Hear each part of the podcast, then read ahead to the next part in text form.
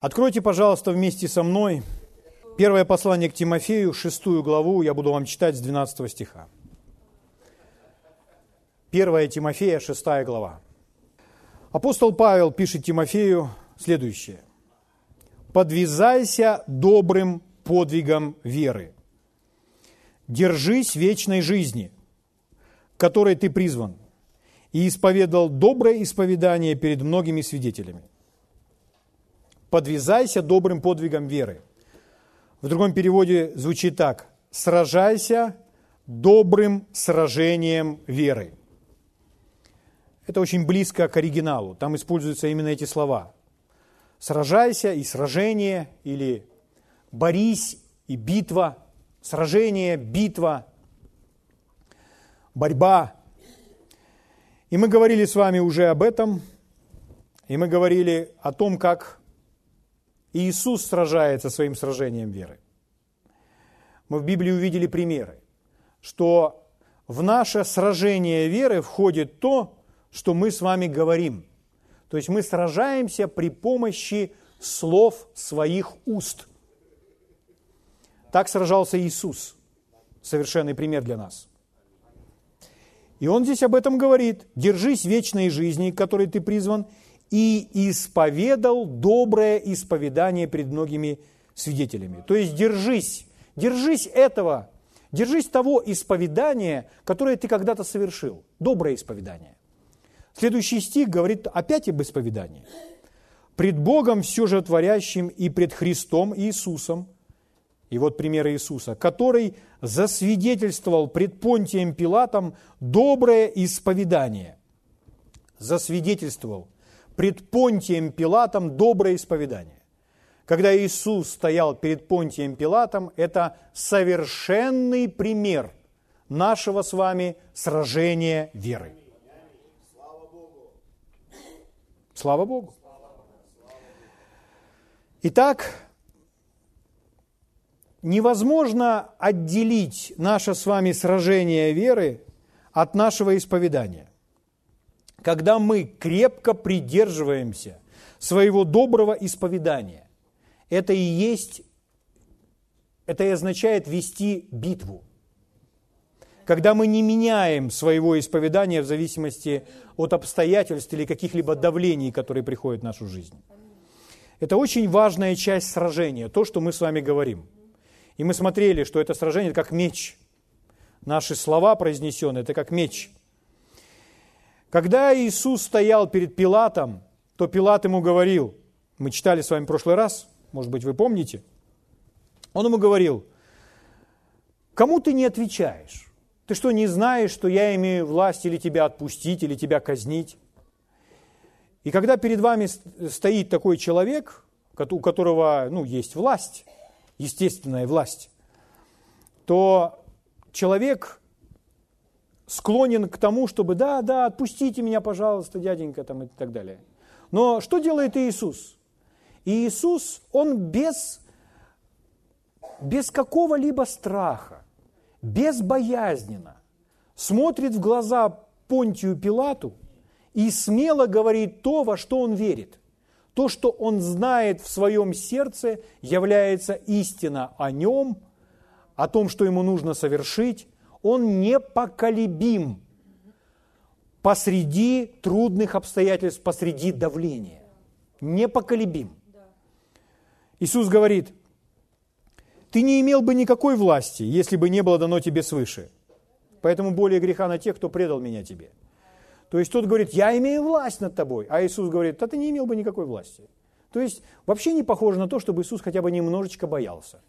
Вы не найдете боящегося Иисуса в Писаниях. Не найдете. Иисус всегда был смел. И вы должны быть смелы, чтобы доверять Богу. Угу. Иисус мог бы призвать ангелов, и он бы мог освободиться от этих уз. И ангелы бы сражались за него. Но он не делает этого. Почему? Потому что существует Божий план. Есть план Божий, что Иисусу, как Агнцу, нужно пойти на тот крест. Если бы Иисус в тот момент освободился от этих уз, от уз Пилат, от всех тех солдат и вышел бы просто на свободу, он мог бы, то мы бы с вами остались потерянными людьми. Но чтобы мы с вами не были потерянными, он пошел на тот крест. Поэтому он продолжает идти, проходить свое поприще, предназначенное ему Отцом. Аминь. Слава Богу. Немножко главой раньше, в Евангелии от Иоанна, Пилат говорил ему, он ему говорит, ты царь иудейский? А Иисус говорит, ты говоришь, что я царь. Я на то и родился, и на то пришел в мир, чтобы свидетельствовать об истине. Всякий, кто от истины слушает голос мой. И на это Пилат ему говорит, а что есть истина? И Иисус молчит. Истина прямо сейчас стоит перед тобой, Пилат. Ты только что слышал своими ушами истину. Аминь. Это есть сам Иисус. Итак, чему нам нужно научиться на примере Иисуса? Иисус не изменил свое верование в условиях давления. Иисус не изменил свое исповедание в условиях давления. Это и есть для нас с вами совершенный пример сражения. Как мы ведем сражение? Мы не меняем в условиях давления своего верования и исповедания, а мы продолжаем говорить в точности то же самое, во что мы верили, согласно Божьего Слова. То, что мы знаем, является истиной. Откройте вместе со мной второе послание к Тимофею, четвертую главу. Павел говорит о своих последних днях жизни. Он знает, что его казнят. И он говорит, шестой стих, «Я уже становлюсь жертвою, и время моего отшествия настало». О чем говорит Павел? Он говорит о физической смерти. Мы читаем его письмо, и мы видим, что у этого человека нет ни малейшего страха перед смертью. Почему? Ему известна истина об этом. Он знает, что смерть – это не конец. Для христианина, для человека, уверовавшего в Иисуса, смерть – это не конец. Смерть – это переход. Поэтому даже когда мы с вами хороним своих родных и близких, ушедших во Христе. Мы с вами не в состоянии безнадежности, отчаяния и глубокой депрессии, что мы навеки их потеряли. Нет. Мы знаем, что мы увидимся с ними снова. Если говорить о нашей смерти, то христианину не должно быть страшно умирать. Почему? Потому что смерть – это переход. Это перейти в другое место – в другое измерение. И апостол Павел говорит, что там, там лучше. И причина, почему он говорит, я хочу остаться здесь, потому что я вам нужен. Он не думает о себе, он думает о том деле, которое призвал его совершить Бог. Слава Богу. Он говорит, день моего отшествия настал. Время пришло. Есть время вашего отшествия, а есть не время вашего отшествия. То есть можно уйти из этой жизни преждевременно. Это неправильно. Есть определенный срок, Богом для вас назначенный, и вы вначале должны выполнить то, что вам Бог поручил, а потом уже на небеса. Аминь. Слава Богу. Позвольте я вам еще раз подчеркну это. Смерть для верующего – это не конец, это переход. Угу. Из одного места в другое. И там мы продолжаем жить, в другом том месте. Я думаю, что каждый из вас был когда-либо на вокзале. Если вы читали расписание, то там написано прибытие и отправление. То есть есть, есть те, которые прибывают, а есть те, которые отправляются. Если мы отправляемся, то мы смотрим, когда отправляется наш автобус или поезд, и мы приходим в нужное время и садимся на этот поезд или автобус. А если мы кого-то встречаем, мы смотрим время прибытия. Поэтому на вокзалах, на железнодорожных вокзалах или в аэропортах есть место, где люди приезжают или прибывают, а есть место, где люди убывают. Одни прилетают, другие улетают.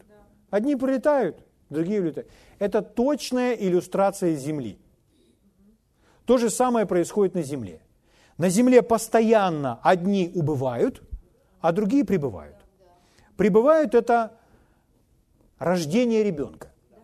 Знаете ли вы, сколько детей рождается в секунду на земном шаре? Дело в том, что эта цифра, она постоянно меняется, она увеличивается. Поэтому по данным 2007 года, каждую секунду на Земле рождается 4 или более человека. Каждую секунду. Прошла секунда, на земном шаре около 4 человек родилось. А умирает немножко меньше. Ну, поэтому э, население земного шара с определенной прогрессией растет. Так вот, умирает, отбывает Земли каждую секунду два или более человека. Вот я щелкну пальцами, два человека ушло. Щелкну пальцами, два человека ушло. Если я буду так щелкать, то вы понимаете, два, еще два, еще, еще, еще. А другие рождаются на земном шаре. Поэтому население на земном шаре с определенной прогрессией увеличивается. Медленно, но увеличивается. Слава Богу. Вы же знаете, когда-то было только два человека на этой земле. А сейчас смотрите сколько.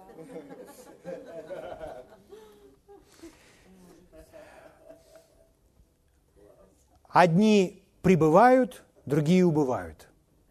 В мир иной. Так говорят. Но мы знаем, что это за мир. О нем много описано в Библии. Слава Богу. Возможно, вам однажды придется убыть. И нам не страшно. Слава Богу. Давайте возьмем для примера апостола Павла, и его слова должны стать нашими словами в последний день. Если вы в последний день будете сидеть в кресле,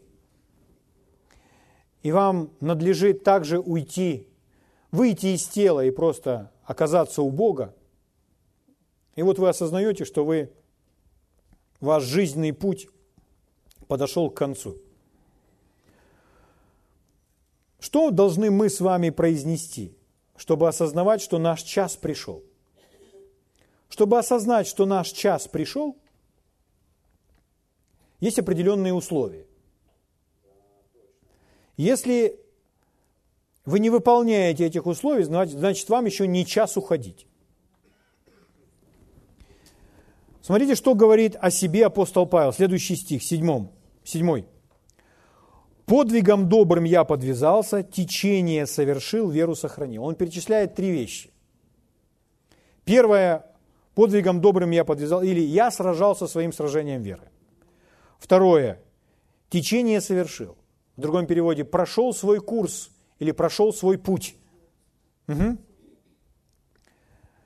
То есть, чтобы уйти с этой земли, очень важно закончить свой путь, свой курс, пройти свое поприще. Дело в том, что на каждого из нас Бог наложил определенную ответственность. Для каждого из нас у Бога есть работа ответственность, которую Он дает нам, которую мы с вами должны совершить, или пройти свое поприще, пройти свой жизненный путь. У каждого члена в теле, он сравнивает нас с вами с телом, потому что мы функционируем точно так же. У каждого члена в теле есть своя какая-то функция. Возможно, некоторых членов в вашем теле, особенно те, которые внутри, вы даже не знаете о их существовании. Но поверьте, этот член, которого вы даже не знаете, он выполняет свою функцию в вашем организме. И поэтому организм гармонично действует, работает. Да? У каждого из нас есть определенная ответственность, поприще, предопределенное Богом, которое нам с вами необходимо пройти и совершить. Как говорит о себе апостол Павел? А он говорит, я прошел свое поприще, я закончил свою земную работу, порученную мне Богом. Поэтому день моего ухода с этой земли наступил. Мне уже больше ничего делать не нужно. Некоторые думают, э, я и не начинал. Я уже старая, даже не начинал ничего делать. Ну, вам надо начинать. Там мне уже за 70. Ну, уже пора точно. Самое время. Аминь. Но мы обязательно должны выполнить то, что на нас Бог возложил. Чтобы узнать об этом, мы с вами коснемся и этих вопросов также. Но сейчас мы с вами говорим об одной части, это наше сражение.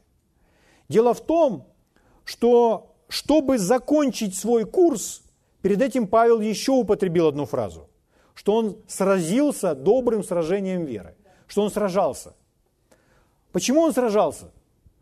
Поймите, если вы не научитесь сражаться, вы уйдете с этой земли преждевременно. Потому что дьявол желает вас убить. И чтобы пройти Богом предопределенную дистанцию, забег, пройти свое поприще, выполнить порученную работу, вам придется обязательно сражаться. Потому что много будет разных давлений и обстоятельств, которые пожелают у вас, которые пожелают, чтобы вы свернули с этого пути. А вам нужно идти по этому пути. Поэтому что перечислил Павел? Я сразился, я сражался своим сражением, и я в нем победил. Я завершил свое поприще, и я сохранил свою веру. Вот три. Поэтому, друзья мои, когда вы будете лежать на предсмертном одре, то есть вы лежите уже или сидите в своем кресле качалки без болезней и думаете, ну все, качаетесь, и думаете, ну все, день моего отшествия настал. Вы возьмите вот эти три утверждения Павла, и можете ли вы так сказать? И вы говорите, так, день моего отшествия настал. Сражением я сражался? Сражался. Течение совершил? Курс, предназначенный Богом, прошел? Прошел. Веру сохранил? Сохранил. Щук! и вышли из тела и пошли на небеса. Если не так, если вы проигрываете каждую битву, поверьте, вам еще не время уходить. Вам нужно сразиться своей битвой. Слава Богу. Да не хочу я сражаться, я хочу быть в покое. Нет, придется сражаться. Если вы верите Павлу, который под вдохновением Духа Святого нам все это написал. В жизни предоставляется очень много возможностей уйти из нее пораньше. И поэтому нужно сражаться, чтобы дьявол не убил нас. Потому что еще не время уходить. Поэтому если из вас кто-то что-то там наметил, и вы думаете, избавлюсь от проблем одним махом, поверните своему соседу и скажите, не время уходить. Слава Богу. Поэтому нужно сражаться. Этому мы с вами и учимся. Как мы сражаемся? Нам нужно с вами посмотреть в лицо врагу и сказать, нет, дьявол, эти обстоятельства, эта болезнь, этот несчастный случай, эти трудные обстоятельства не убьют меня. Аминь. Прямо глядя в лицо ему. И сказать, я буду жить я пройду свое поприще, я пробегу свой забег. Аминь. Завершу свой забег. Если вы не будете, есть, друзья мои, если вы не научитесь сражаться, если вы не будете сражаться, вы не пробежите свой забег. Потому что дьявол так и норовит подставить вам подножку.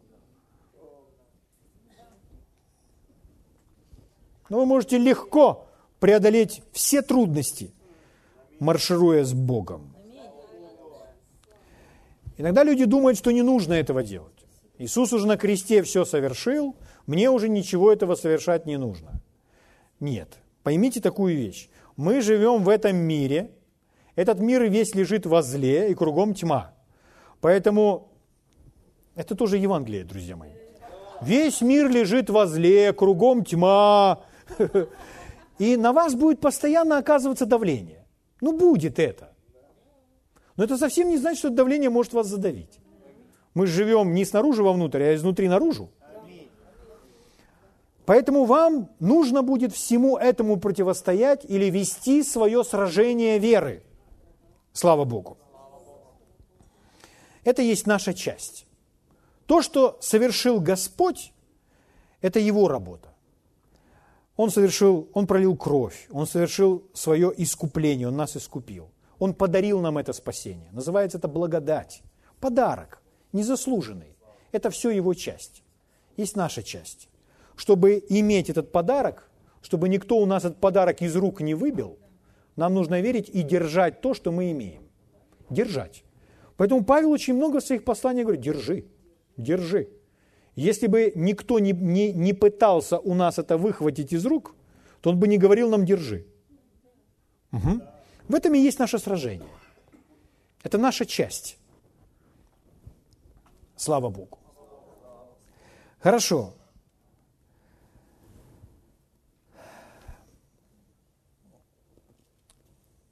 Глядя на Иисуса, совершенный пример, мы увидели, как побеждать. Угу. А сегодня давайте подробно посмотрим, как проигрывать. Зачем? Мы смотрим на человека, как он проигрывает, и мы учимся, чего в своей жизни не нужно делать, нельзя делать. Мы не учимся сейчас отрицательному, мы учимся положительному. Мы просто видим, ага, так поступать нельзя. Если я пойду по этой дороге, я приду к тому же результату. Поэтому так поступать нельзя. Теперь Библия нам описывает эти примеры. Эти примеры, когда люди проигрывают в своем сражении, проигрывают свою битву. Зачем? Чтобы нас научить.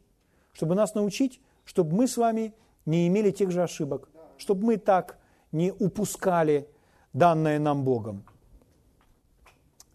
Аминь? Хорошо. Итак,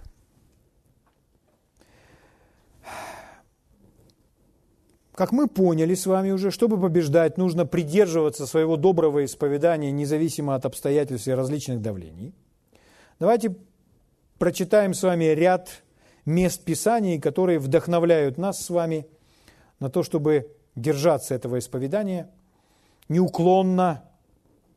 И эти места Писания просто вдохновят наше сердце поступать таким образом. Послание к евреям, 3 глава, читаю вам с первого стиха. Евреям 3, 1. Откройте вместе со мной и следите за мной. Итак, он говорит. Итак, братья святые, участники в небесном звании, уразумейте посланника и первосвященника исповедания нашего, Иисуса Христа. Он призывает нас с вами уразуметь посланника и первосвященника нашего исповедания. Так он называет Иисуса Христа. Слово «посланник» у нас переведено с греческого языка, там используется слово «апостол». Поэтому в некоторых Библиях так это звучит. «Уразумеете апостола и первосвященника нашего исповедания». Итак, Иисус, Он служит как апостол и первосвященник на основании нашего исповедания. Нас, наше исповедание – то, что мы с вами говорим. То есть наши слова дают ему почву для служения. К сожалению, многие люди этого не понимают. Многие люди не понимают, какую роль играют слова в нашей жизни. Но если мы коснемся самого ключевого вопроса, как человек спасается, как человеку родиться свыше. Мы знаем, послание к римлянам в 10 главе, начиная с 8 стиха написано «Близко к тебе слово, в устах твоих и в сердце твоем», то есть слово веры, которое проповедуем. И дальше написано «Если устами твоими будешь исповедовать Иисуса Христа Господом и сердцем веровать, что Бог воскресил Его из мертвых, то спасешься. Ибо сердцем верует к праведности, а устами исповедует ко спасению». Итак, он говорит об исповедании уст, об исповедании Иисуса Господом. И Слово Божье говорит, если исповедуешь, если веришь сердцем, исповедуешь устами, то спасешься. Слово в сердце и в устах. Когда человек это выполняет, он спасается, он рождается свыше. То есть это величайшее чудо в нас произошло, когда человек все-таки произнес своими устами что Иисус есть Господь. Все остальное в нашей жизни, чтобы Бог действовал на основании своего слова в нашей жизни, что должно случиться? Мы должны произносить это слово. Поэтому здесь и сказано, что Иисус, Он первосвященник нашего исповедания. То есть Он первосвященник на основании того, что мы говорим. Когда мы произносим слова, то Он служит нам, как наш первосвященник. Когда мы произносим Его Слово, если мы что-то непонятно где-то что-то говорим, то Он же не будет это исполнять. Мы даем Ему право исполнять Его в Слово в нашей жизни, когда мы это Слово произносим. Поэтому вот почему сказано, Иисус – первосвященник вашего исповедания. Это в Библии написано. Значит, наше исповедание – это важно. Наше исповедание – это важно. Наши слова, наши слова имеют наибольшее влияние в нашей жизни на нас с вами, чем слова кого бы то ни было во Вселенной, включая самого Бога. Потому что Бог не может сделать чего-то в нашей жизни, если мы с вами Ему этого не позволим. Человек даже не спасается, не рождается свыше, пока он не назовет Иисуса Господом. Многие люди в церкви этого не понимают, не, они теряют это. Они забывают о значимости, о важности слов, не давая возможности нашему первосвященнику служить за нас и для нас. Смотрите дальше. Смотрите дальше, о чем идет речь. Послание к евреям, 3 глава, 6 стих. «Христос, как Сын в доме Его, дом же Его мы». А дальше написано, «Если только дерзновение и упование – которым хвалимся, твердо сохраним до конца. Твердо сохраним до конца. Что? Дерзновение, наша уверенность, то, на чем мы стоим, то, во что мы с вами верим, о чем мы с вами исповедуем. Если мы будем так на этом стоять, то в нашей жизни будет много проявления Бога. 14 стих этой же главы. «Ибо мы сделались причастниками Христу, мы с Ним соединены. Мы сделались причастниками Христу. Если только начатую жизнь твердо сохраним до конца. О чем Он нам говорит? Он нам говорит о нашей части. Что нужно стоять, нужно не, не, не изменять своего, своему верованию, не изменять тому, что мы с вами услышали однажды из Божьего Слова.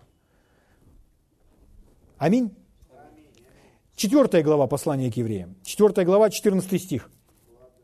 «Итак, имея первосвященника великого, как мы прочитали, апостола и первосвященника нашего исповедания, то есть слово «итак» говорит о том, что мысль продолжается.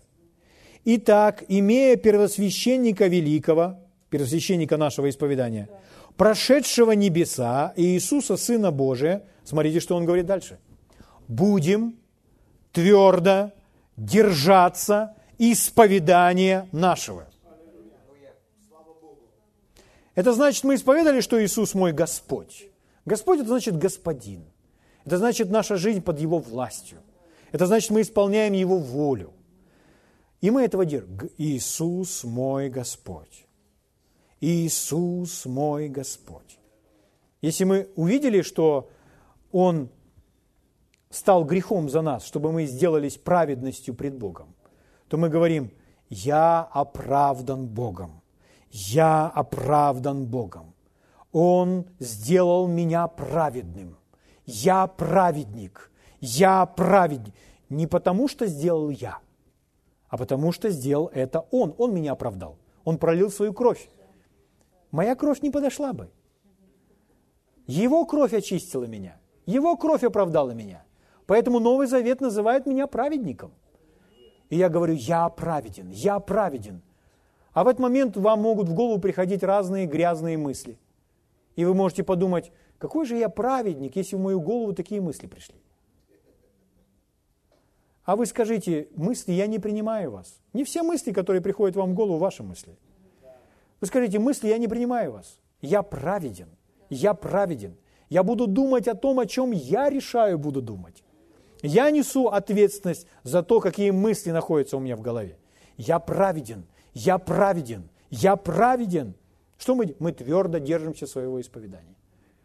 Некоторые люди, они могут быть во Христе десятилетиями и боятся сказать о себе, что они праведники. Боятся. Но мы должны придерживаться твердо своего исповедания. Если мы знаем, что об этом говорит Библия, значит мы смело должны говорить то же самое. Аминь. Бог это сказал о нас, мы с Ним соглашаемся, и мы это говорим э, о себе. Потому что Бог сказал это о нас. Слава Богу! Слава Богу! Еще раз читаю этот стих. Здесь написано, будем твердо держаться исповедания нашего. Слово «держаться» вам понятно? Держаться. Держаться. Сказано твердо держаться. Так схватили, что не вырвешь у нас. Не вырвешь, твердо держимся. Но чего мы держимся? Исповедание. Почему он нам говорит твердо держаться исповедания? Потому что у вас будет в жизни масса случаев, ситуаций, давлений, которые будут принуждать вас сказать что-то другое. Но нужно держаться исповедания. Стиснув зубы, но сказать то, во что вы верите, не меняя своего верования в условиях давления. Потому что что-то или кто-то постоянно попытается у вас это вырвать и отнять. Это и есть наше сражение. Это и есть наше сражение. Евреям, 10 глава, 21 стих читаю. Откройте вместе со мной. 10, с 21. «Имея великого священника над Домом Божьим, да приступаем с искренним сердцем, с полной верою, краплением очистив сердца от порочной совести, и омыв тело водою чистую. 23 стих. Будем держаться исповедания упования. Исповедание упования. Это не исповедание грехов. Библия гораздо больше говорит об исповедании веры, чем об исповедании грехов. Библия говорит об исповедании грехов, это тоже есть в нашей жизни. Но речь сейчас идет об исповедании того, во что мы верим, об исповедании упования. Дальше написано неуклонно, в другом переводе не колеблясь. Почему? Потому что верен обещавший. Потому что тот, кто обещал, он не колеблется. Бог сказал об этом, и он не меняется, он не изменен. Если Бог не изменен, почему мы меняемся? И мы должны не меняться в том, во что мы верим в Него, в Его Слово. Итак, здесь опять написано, будем держаться исповедания, упования неуклонно. Друзья мои, позвольте я вам прочитаю так, чтобы это просто отпечаталось в вас. Это говорит Святой Дух через автора послания к евреям, Павла, по всей видимости.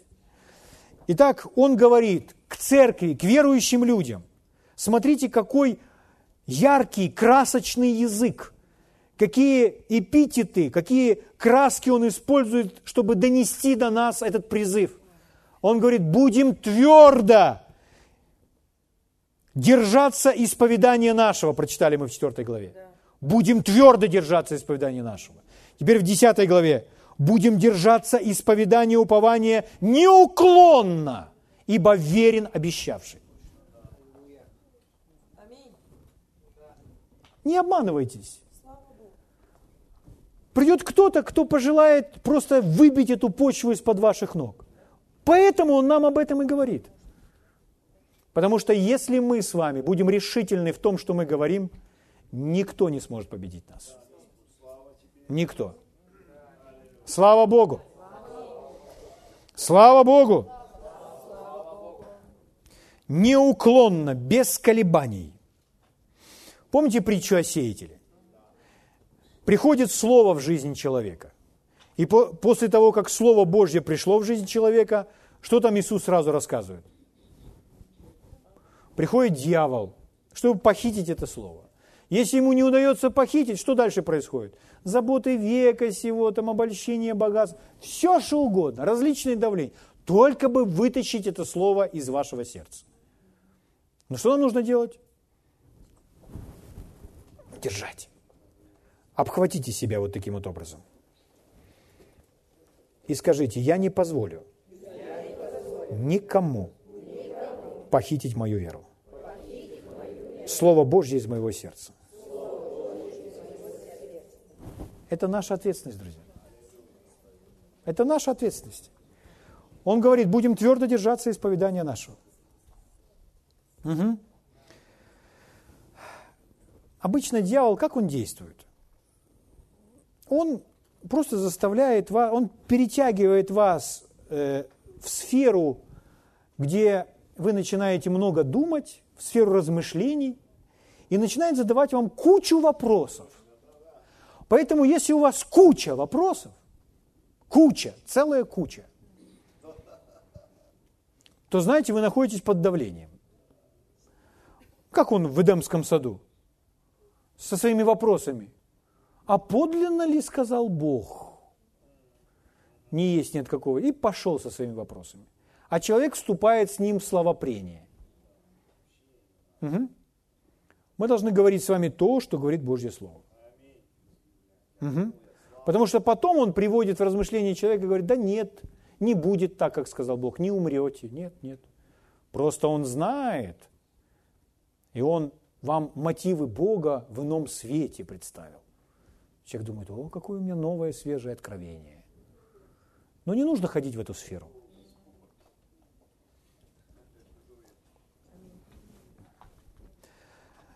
Давайте посмотрим на очень яркий пример, как один из людей проиграл и не устоял в вере. Это нами горячо любимый брат, с которым вы все встретитесь на небесах, Петр. Он же Симон, сын Ионин. Симон Ионович. Итак, откройте вместе со мной Евангелие от Луки, 22 глава. Евангелие от Луки, 22 глава. Здесь история о том, как они вначале были вместе с Иисусом, и Иисус говорит Петру на вечере следующее. Буду вам читать с 31 стиха. Лука 22, 31.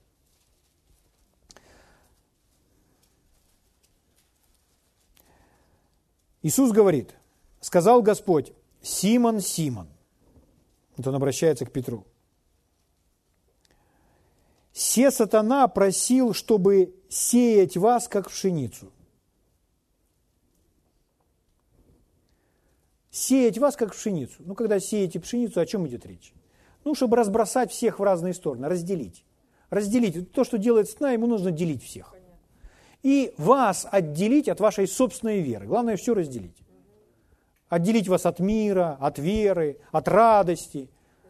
Угу. Разделить. Поэтому все разбросать в разные стороны. Но что говорит Иисус? Но я молился о тебе. Вообще это радостная новость, друзья. Вы думаете, что Иисус молился тогда о Петре, но сегодня его нет с нами на земле – но Иисус не изменился. И Библия учит нас, если вы хотите, можете пометить себе это место Писания, это Римляна 8.34. Что там написано? Там написано, Христос, Иисус умер, но и воскрес. Он и одеснуя Бога, Он и ходатайствует за нас. То есть, если вы думаете, никто за меня не молится, вообще никто, вы не правы. Есть тот, который за вас молится, это Иисус. И мы читали, он первосвященник нашего исповедания. Он служит, он пред лицом Отца ходатайствует о вас. Это не исключает вашей воли, вашего верования, но знайте, Иисус за вас ходатайствует, Иисус за вас молится. Здесь он молился о Петре. И он молился о чем?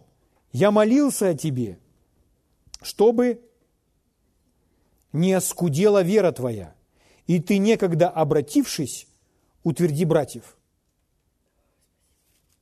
Угу. Слава Богу.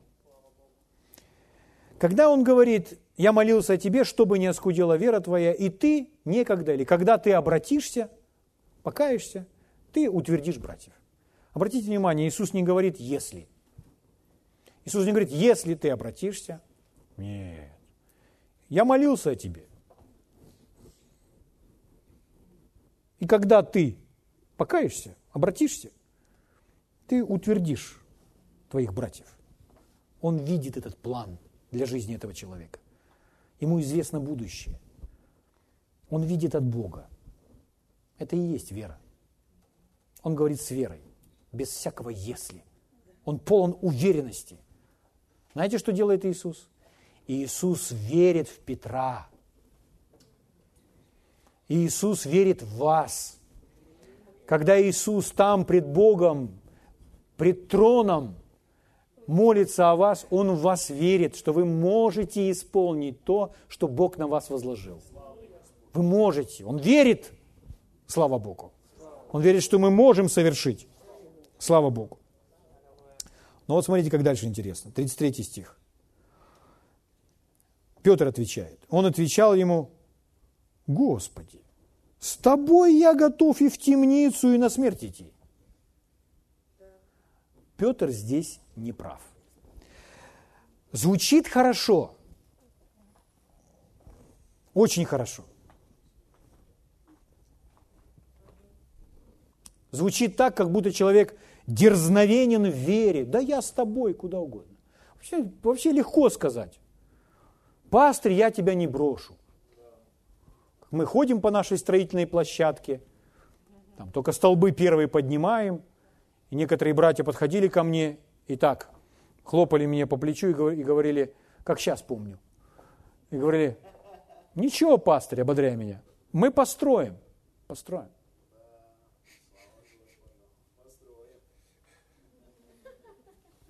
А на следующий день этого человека нет, и я его больше не вижу. Легко говорить. Это не есть вера. И здесь с Петром это не вера, друзья мои. Можно просто взять, одеться в самонадеянность, в душевный энтузиазм, чтобы звучать хорошо и красиво, и сказать, Господи, да я с тобой в темницу, да я с тобой на смерть. Но вы скажете, а почему это плохо звучит? Что здесь в этом неправильного? Но вы же знаете, что до этого сказал Господь. Когда Господь ему говорил, он ничего не услышал, что Иисус ему говорил. Он не воспринял это. Он говорит, я молился о тебе, что ты некогда обратишься, чтобы не оскудела вера твоя. То что должен делать Петр? Да, Господи, что мне делать? Как мне сейчас, что мне сейчас нужно делать? Впоследствии Иисус им сказал, что нужно делать. Он их взял с собой на молитву. И он сказал, молитесь вместе со мной, чтобы не впасть в искушение. Что они делали? Спали. Когда вы читаете, когда нужно молиться, и люди спят, то вы обнаружите, что самая первая проблема, почему люди не молятся, они хотят спать. Как бы это ни, ни, ни было странно вообще. Плоть просто берет верх. А он говорит, молитесь, чтобы не впасть в искушение. Если бы они молились, они бы укрепились, они бы смогли противостать. Но они не были готовы. Здесь Петр не слышит, что говорит ему Иисус. Он весь в самонадеянности. И звучит хорошо, но это не вера. Если быть предельно честным, ходить в реальности моего сердца – то я пойму, что моя вера не на этом уровне. Не нужно говорить там про темницу и про смерть. А нужно говорить, Господь, покажи выход. Ведь Иисус же здесь рядом, Он подскажет сразу же. Поможет, Он знает как. У Него мудрый совет. А Петр здесь, так сказать, он легкомысленно отнесся к словам Иисуса. Они для него, он не отнесся к ним как к словам Бога. И в этом он не прав. 34 стих.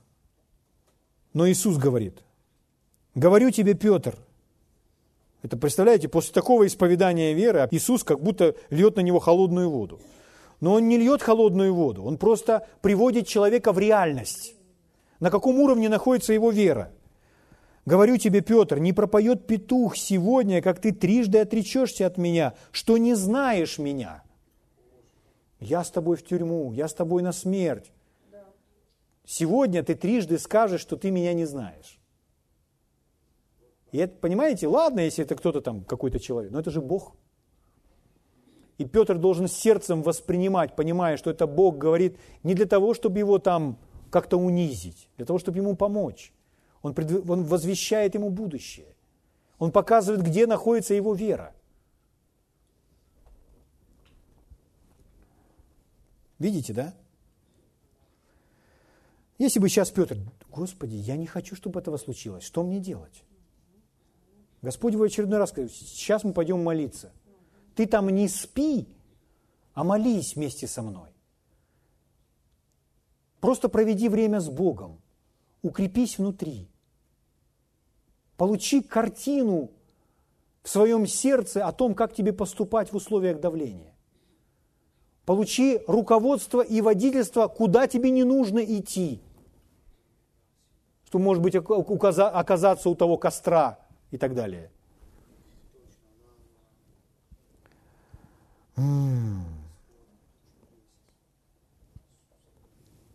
Евангелие от Луки, 22 глава, 52 стих.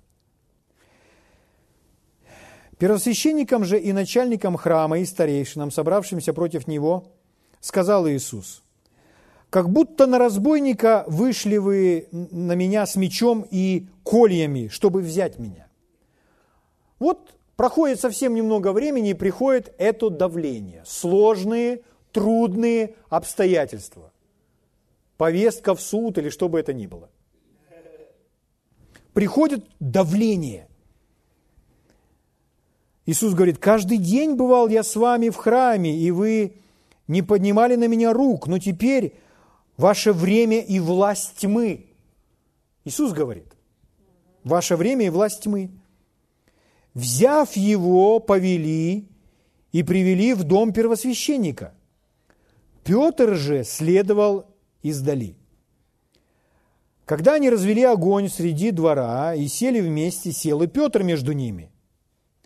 Одна служанка, увидев сидящего у огня, всмотревшись в него, сказала, «О, и этот был с ним». Вот оно давление.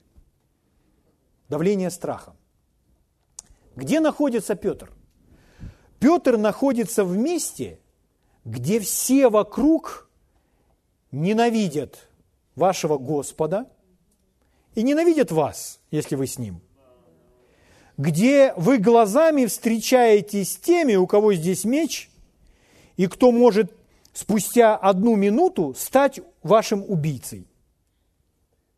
М? Вы встречаетесь с глазами с теми, кто может вас убить. Вокруг окружают вас люди, которые ничего не знают о Евангелии, ненавидят вашего Господа и ненавидят вас. Вот такая атмосфера. И среди этой атмосферы говорят, да, и он был с ним – давление. Что происходит в этот момент? Что делает Петр? Нам сказано твердо держаться нашего исповедания. Но что здесь? 57 стих. Но он отрекся от него, сказав женщине, я не знаю его. Вот она, проигранная битва. Я не знаю его. Иисус? Кто такой Иисус? О ком это ты говоришь? Я не знаю, кто это такой. Это знаете, как вы верите в исцеление? Да ты же грамотный человек, какое исцеление? Ты же закончил или закончил институт. Какое исцеление вообще? О чем ты говоришь? Не, ну мы, мы врачи, пользуемся тоже услугами врачей. То есть мы, и человек начинает в условиях давления. Держитесь своего исповедания не отказывайтесь от своей веры. Это и есть выигранная битва. 58 стих. Вскоре потом другой, увидев его, сказал, и ты из них. Но Петр сказал этому человеку, нет, нет, нет. То есть дьявол имеет успех. Ему удалось напугать этого человека. И он отказался от своего победоносного исповедания. А говорил что? Я и в тюрьму, и на смерть. Но оказалось, что это не так. 59 стих. Прошло час времени, еще некто настоятельно говорил. Настоятельно. Человек встал, схватил Петра за плечо и настоятельно говорит.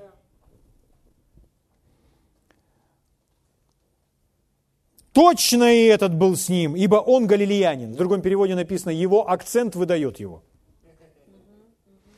Точно он был с ним, и он говорит, как те галилеяне. Что делает Петр? Но Петр сказал этому человеку, не знаю, что ты говоришь. В другом переводе написано, он начал клясться. То есть, да я клянусь тебе, клянусь тебе, что я не знаю этого человека. Зуб даю. Клянусь мама, или как там говорят люди. Чтоб я провалился, я не знаю его. Это то, что делает Петр. И тот час, когда еще говорил он, запел петух. Тогда Господь, обратившись, взглянул на Петра. А Иисус находился где-то здесь, недалеко. Они могли встретиться глазами. Я не знаю, на каком это было расстоянии, и физически ли мог слышать Иисус то, что как только что клялся Петр, что он не знает Иисуса. Я не знаю. Но в сердцах, в сердце своем Иисус знал, что это уже произошло. И в этот момент они с Петром встречаются глазами.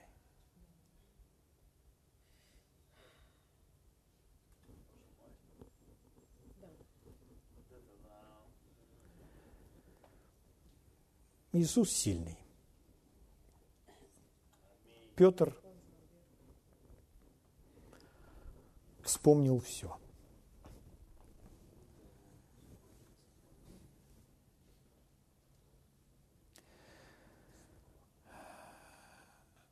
Взглянул на Петра, и Петр вспомнил слово Господа, как он сказал ему, прежде нежели пропоет петух, отречешься от меня трижды. И, выйдя вон, горько заплакал. Он заплакал на взрыв. Что это такое? Проигранное сражение. Проигранное сражение веры. Так мы с вами чувствуем, когда мы изменяем своему исповеданию когда мы позволяем сатане отделить нас с вами от нашей веры, украсть у нас эту веру. М? Слава Богу. Давайте еще раз себя обнимем вот так. Двумя руками и скажем, никто не похитит у меня моей веры. Давайте встанем на ноги.